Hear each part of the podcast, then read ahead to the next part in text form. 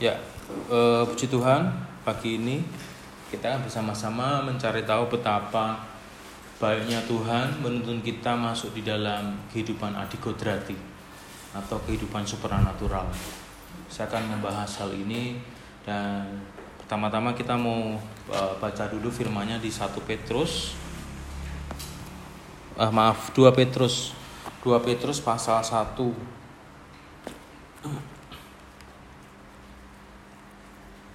2 Petrus pasal 1 ayat 2 dan 3 dulu.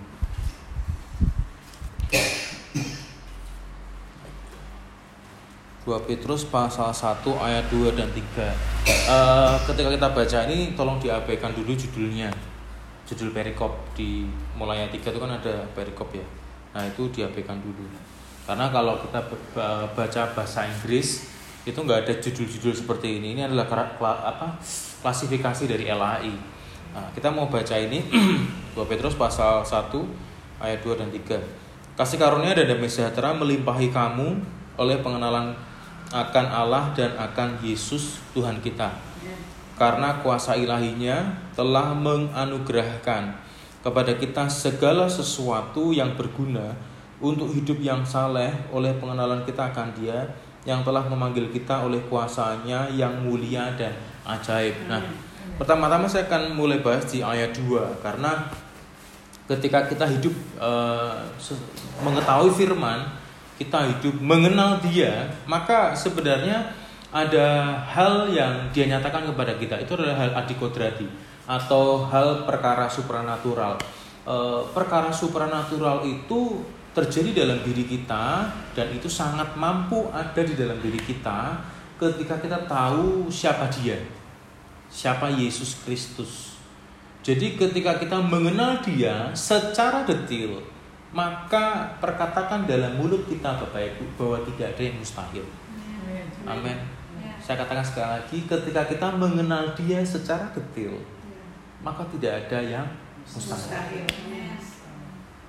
Sayangnya kita selalu melihat kemustahilan. Kenapa? Karena kita belum mengenal dia. Loh, saya kan sudah ke gereja sudah 20 tahun. Saya jadi orang Kristen baca Alkitab. Ya, Bapak Saudara, Alkitab menjelaskan iblis pun mengetahui siapa Tuhan. Bahkan dia takut dan gemetar. Tapi kebanyakan orang yang mengenal firman hanya sampai di mana? Takut. Tapi nggak gemetar. Nah, hari ini kita mau mengenal dia supaya kegentaran di dalam diri kita itu menuju kepada action atau aktivitas melakukan firman. Karena ini adalah hal dahsyat Bapak Ibu. Nah, ayat 2 tadi dijelaskan kasih karunia dan damai sejahtera. Petrus katakan adalah apa? Melimpahi kamu oleh karena kita tuh mengenal Kristus. Jadi apa ini kasih karunia dan damai sejahtera melimpah dalam diri kita. Ini saya terjemahkan bebas ya. Kasih karunia dan damai sejahtera itu dilimpahkan kepada kita karena kita mengenal Kristus. Nah, artinya kan ini seperti sebuah pola bahwa kalau tidak mengenal Kristus artinya kasih karunia dan damai sejahtera nggak dilimpahkan dong. Tapi karena kita mengenal akhirnya dilimpahkan. Nah proses pengenalan ini butuh waktu Bapak Ibu 12 murid Yesus sampai kepada Yesus naik ke surga pun saya katakan pun ya itu tidak ada yang bisa mengenal siapa Yesus. Bahkan Filipus berkata, Filipus atau Filipi namanya saya lupa. Duh, kan Yesus bilang begini, e, engkau e, kalau engkau sudah ketemu Bapa, terus Filipus tanya begini, loh caranya gimana saya ketemu Bapa? Yesus agak gini, lah kamu tuh sudah sama aku banyak gini. Kamu tuh sudah sama aku. Kok kamu masih belum kenal Bapak? Ya Bapak tuh di dalam aku. Sampai Yesus bilang seperti itu. Jadi 12 murid Yesus selama tiga setengah tahun mengikuti Yesus pelayanan pergi ke mana-mana itu pun belum mengenal siapa Kristus. Bahkan kalau kita tahu murid Yesus yang paling dekat dengan Yesus siapa orangnya? Ada tiga orang kan? Salah satunya adalah ada Petrus dan Yohanes Ya, Yakobus. Yang paling dekat salah satunya adalah siapa? Yohanes. Itu pun di kitab Wahyu menjelaskan apa? uh, apa berdirilah, naiklah. Yohanes bilang apa? Wah, dia ketakutan. Dia gemetar. Padahal siapa? Itu adalah Yesus yang sama bersama dengan dia. Saudaranya sendiri. Keberadaan Tuhan kita itu memang tak selalu. Tetapi kalau kita punya hati yang mengasihi dia, kita mampu mengenali siapa dia. Sehingga dari mulut kita keluar bahwa tidak ada yang mustahil. Apa pun yang dia nyatakan itu ya dan amin. Saya tidak sedang membangkit-bangkitkan kita untuk Tuhan pasti memberkati. Itu pola. Kalau kita kenal dia, Tuhan limpahkan kasih karunia dan damai sejahtera. Sekarang Bill Gates, Bill Gates itu yang punya Microsoft. Kalau Bapak Saudara buka laptop atau komputer, ada program Microsoft Office atau apa. Itu dia yang bikin uangnya banyak, sangat banyak. Ada penelitian setiap setiap 7 detik dia menerima berapa berapa puluh juta begitu. Saya saya lupa nominalnya.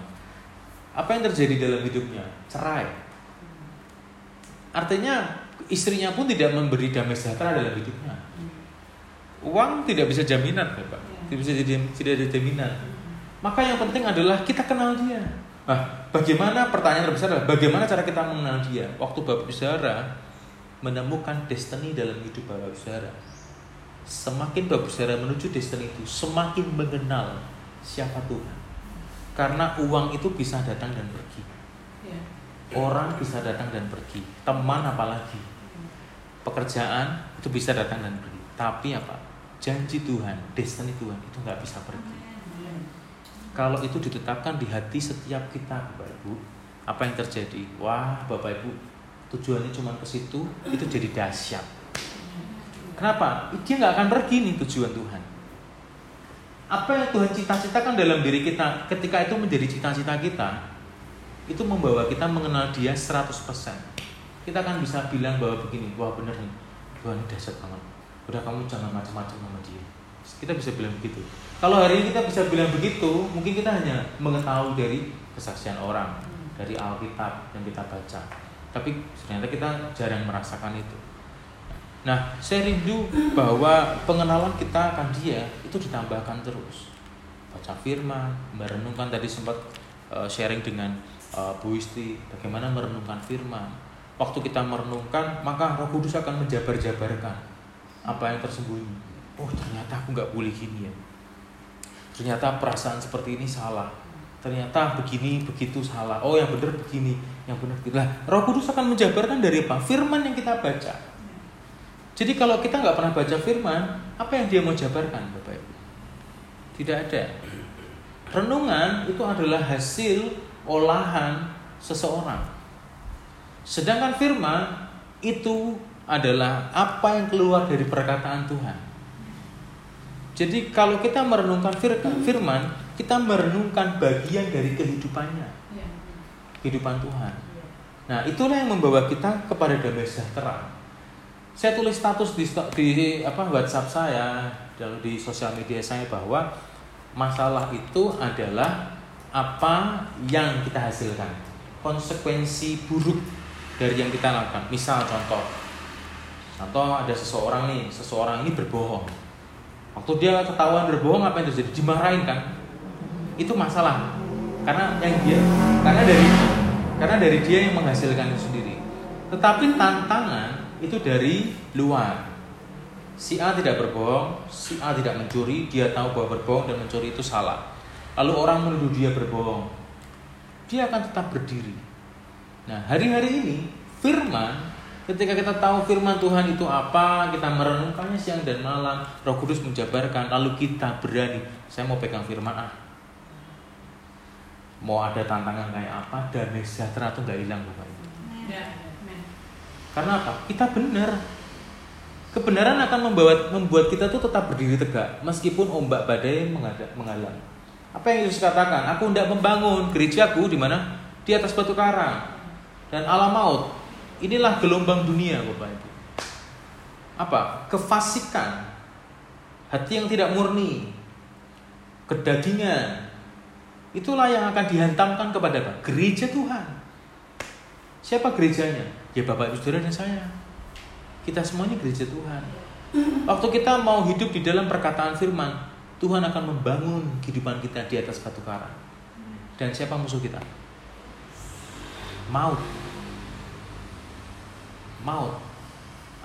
Uh, uh, iblis, eh, maaf, Yesus katakan bahwa uh, uh, tentang tentang maut ya. Uh, sengat maut itu tidak bisa menyentuh kehidupan kita lagi. Uh, saya lupa kata-katanya. Dan uh, Paulus, Petrus pun adalah orang-orang yang berani berbicara bahwa, "Hei maut, di manakah sengatmu?" Artinya gereja Tuhan yang Tuhan idam-idamkan itu telah terbangun dalam kehidupan Paulus dan Petrus. Nah, hari ini Roh Kudus bersama Bapak Saudara dan saya, amin. Dia sedang mau membangun gerejanya, yaitu kehidupan kita di mana? Di atas batu karang itu. Waktu kebenaran itu menjadi pondasi utama kita, maka maut tidak bisa menyentuh kehidupan kita. Amin. Apa itu maut? Maut, kuasa maut itu bicara tentang kedagingan Bapak Ibu. Waktu Bapak Ibu tidak bisa menekan daging Bapak Ibu, wah, mumpung diskon nih, wisian misal. Ada sale-sale nih, gitu misalnya. Hajar aja. Kartu ATM kredit masih banyak. Hajar, misalnya gitu, misalnya. Kan ibu-ibu biasanya gitu ya. nah, apa yang terjadi? Kedagingan Bapak Ibu kalap. Kita meluaskan kita meluaskan emosi kita. Nah, itulah programnya si jahat. Kita tanpa sadar kita melaksanakan programnya dan sukses. Apa yang terjadi? Setelah itu, aduh, lunasinya pakai apa ya? Hutang lagi supaya lunasi. Buka lubang, tutup lubang, selesai deh. Iblis tepuk tangan dari jauh. Programku tahun 2022 berhasil nah, kita jangan membuat iblis menang. Kita harus menggagalkan rencana iblis. Amin. Pertama-tama gagalkan dulu rencana iblis di mana? Di pikiran kita. Gagalkan dulu. Wah, saya tahu tuh. Ini perkara bo, perkara yang iblis mau nih. Gagalkan dulu. Aku nggak mau. Ini ini nggak bener nih. Udahlah aku nggak mau dah. Terserah orang ngelakuin. Yang penting aku nggak mau campur tangan. Aku nggak mau tahu. Kita sudah tahu nih. Nah, kita antisipasi. Jaga jarak dulu dari yang tidak benar. Karena tadi saya katakan apa? Waktu kita tahu yang benar, kebenaran itu melindungi kita. Jadi jangan hidup di dalam ketidakbenaran atau jangan hidup di dalam gelap. Tuhan itu ada di dalam terang. Waktu dia datang tidak ada yang tersembunyi. Seperti siapa? Adam dan Hawa. Mau sembunyi di mana pun tuh Tuhan tahu. Karena apa? Eden itu menjadi teritorialnya dia, menjadi teritorialnya Yesus Tuhan kita.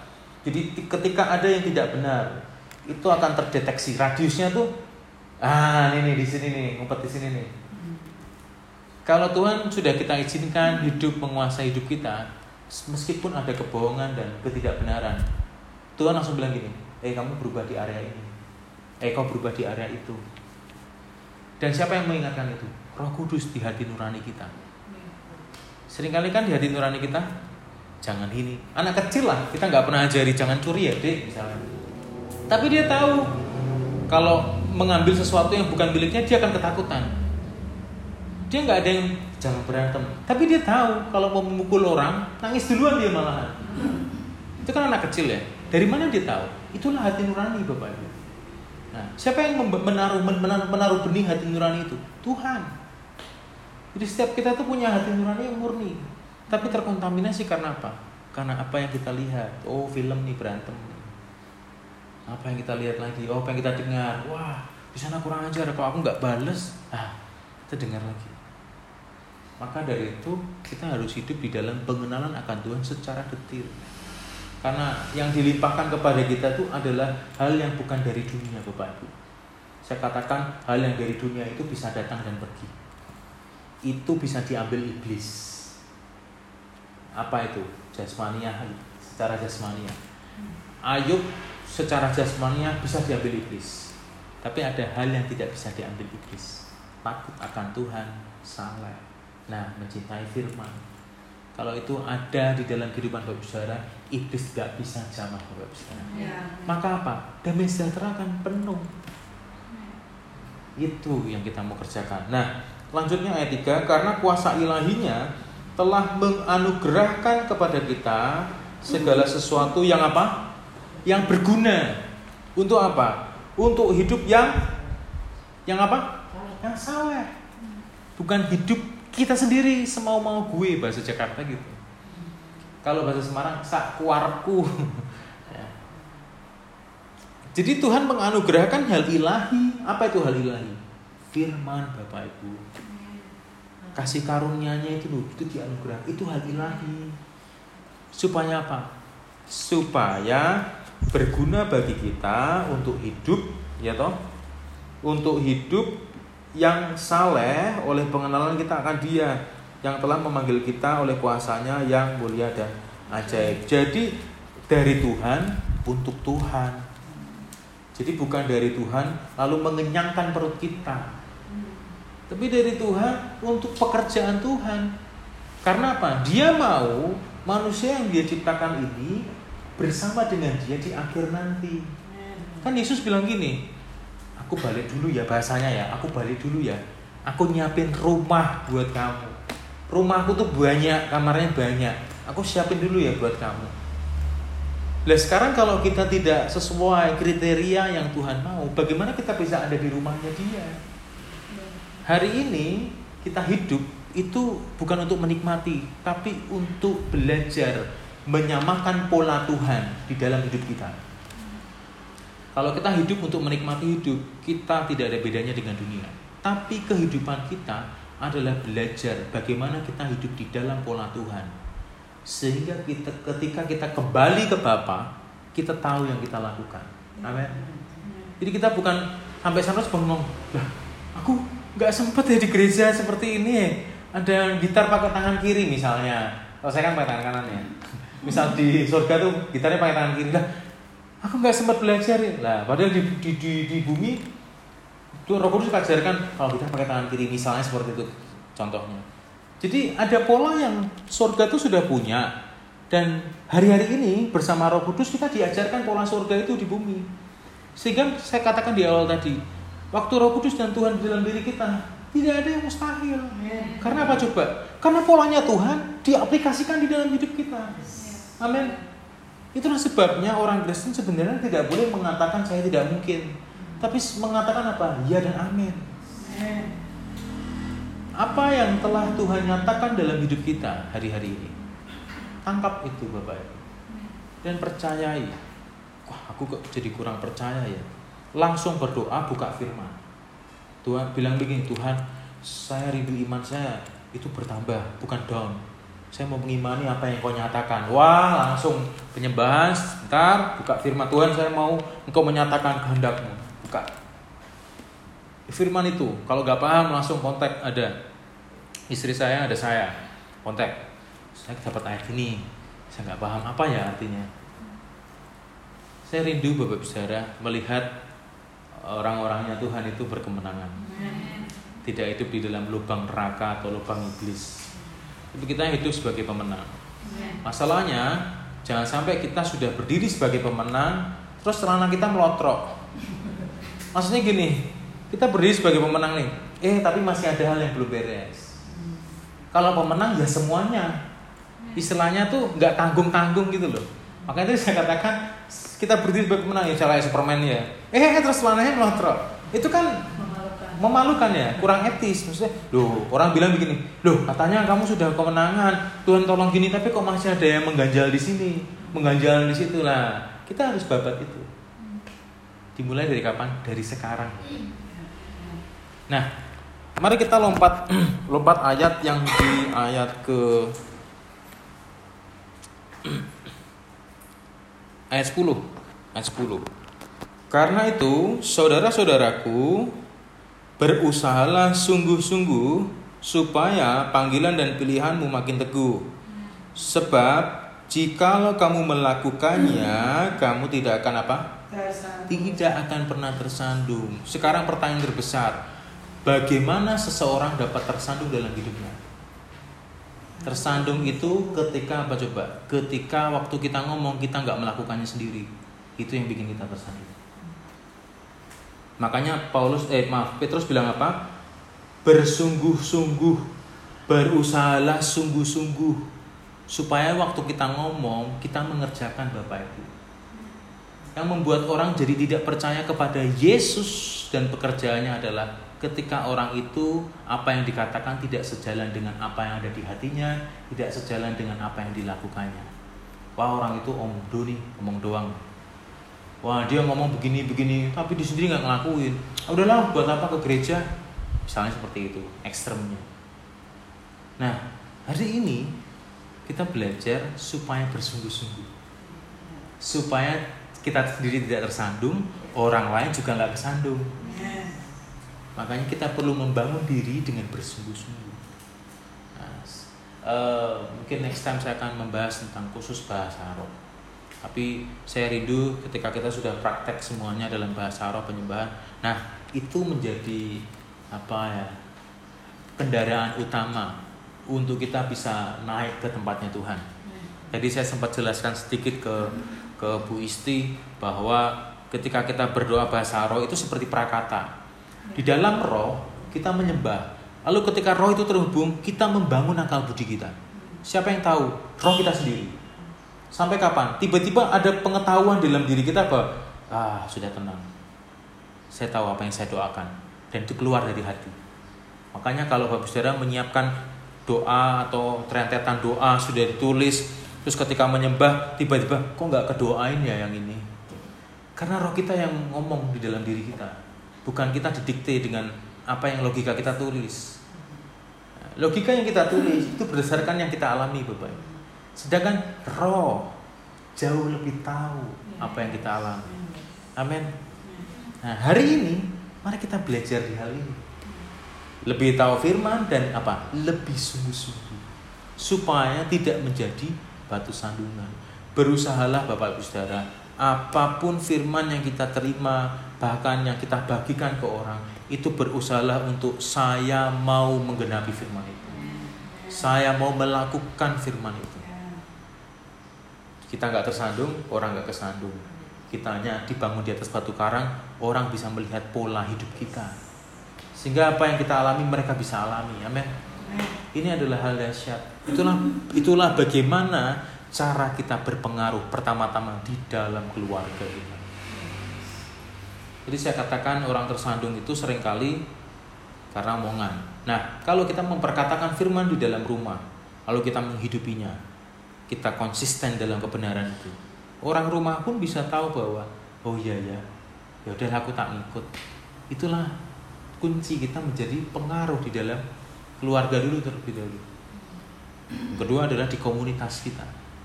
Yang ketiga baru ke, ke ke mana pun yang Tuhan mau. Jadi saya rindu hari-hari ini kita tambah bersemangat Bapak Ibu. Krisis yang ada hari ini adalah kesempatan emas. Kenapa saya katakan itu? Karena ini saran untuk praktek dari firman yang kita tahu. Apa pun musimnya, firman tidak pernah berganti kata-katanya. Tapi kita tahu bahwa firman ini akan tetap menaungi kita apa pun keadaannya. Jadi jangan melihat keadaan, tapi lihat firman Tuhan apa yang firman Tuhan nyatakan oh dia tidak pernah berbohong dari mungkin dari bah kakek saya firmannya kata-katanya ini, ini aja tetapi selalu di dalam setiap musim hidup manusia firman ini menjadi jawaban bapak ibu. Ya baik itu orang Indonesia orang Amerika mereka bacanya juga sama. Meskipun beda ruang dan waktu beda masalah beda musim beda situasi firman nggak pernah berubah bapak Nah, inilah yang kita sedang mau kerjakan hari-hari. Ini. Dan Alkitab tadi yang kita baca di ayat 2, kasih karunia dan damai sejahtera melimpahi kamu oleh pengenalan akan Allah dan akan Yesus Tuhan kita. Jadi yang melimpahi kita kasih karunia dan damai sejahtera itu karena kita mengenal Dia. Saya rindu firman Tuhan pada siang ini membangun kehidupan kita secara akurat. Ya, Bahwa kita hidup di dalam Kristus itu tidak untuk setengah-setengah, tapi untuk sepenuhnya. Dan kita tidak bisa bilang begini, wah firman Tuhan ini bagus nih, saya suka. Terus firman Tuhan ini cocoknya untuk Bu, Bu X deh kelihatannya, misalnya gitu. Wah, saya tuh gak suka firman Tuhan ini, yang lain aja kita nggak bisa pilih-pilih firman tuh Pak kita nggak bisa waktu kita dengar firman hari ini misal di sini kita nggak bisa bilang gini "Oh, firman ini cocok banget nih buat suamiku misalnya gitu. Kita nggak bisa kayak gitu. apa yang kita dengar hari ini itu bukan sebuah kesengajaan. Itu sebuah realita yang Tuhan ciptakan untuk kita terima itu. Dan kita harus begini ini untukku ini untukku ini untukku. Bukan ini untuk suamiku. Atau ini untuk istriku atau ini untuk dia nggak bisa pak bu ini untukku karena firman yang kita dengar ini pasti akan membangun hidup kita Nah, ke depan saya akan mengajarkan bagaimana dari mulut kita keluar sebuah kehidupan. Karena pertama-tama harus muncul mata air dulu. Setelah itu mulut kita akan mengeluarkan kehidupan. Dan saya rindu materi hari ini dikerjakan dulu. Karena saya sangat yakin Tuhan itu dahsyat. Dia mau membangun kehidupan kita di atas batu karang. Gak main-main loh Pak Bu. Musuhnya siapa? Maut. Musuhnya siapa? Iblis kita bisa menang atas mereka. Amin. Menangkan diri kita, menangkan keluarga kita, siapa pun. Dimulai dari mana? Kita. Dan sekarang. Puji Tuhan, Tuhan Yesus memberkati. Mungkin ada yang mau disyarikan, Bapak Ibu.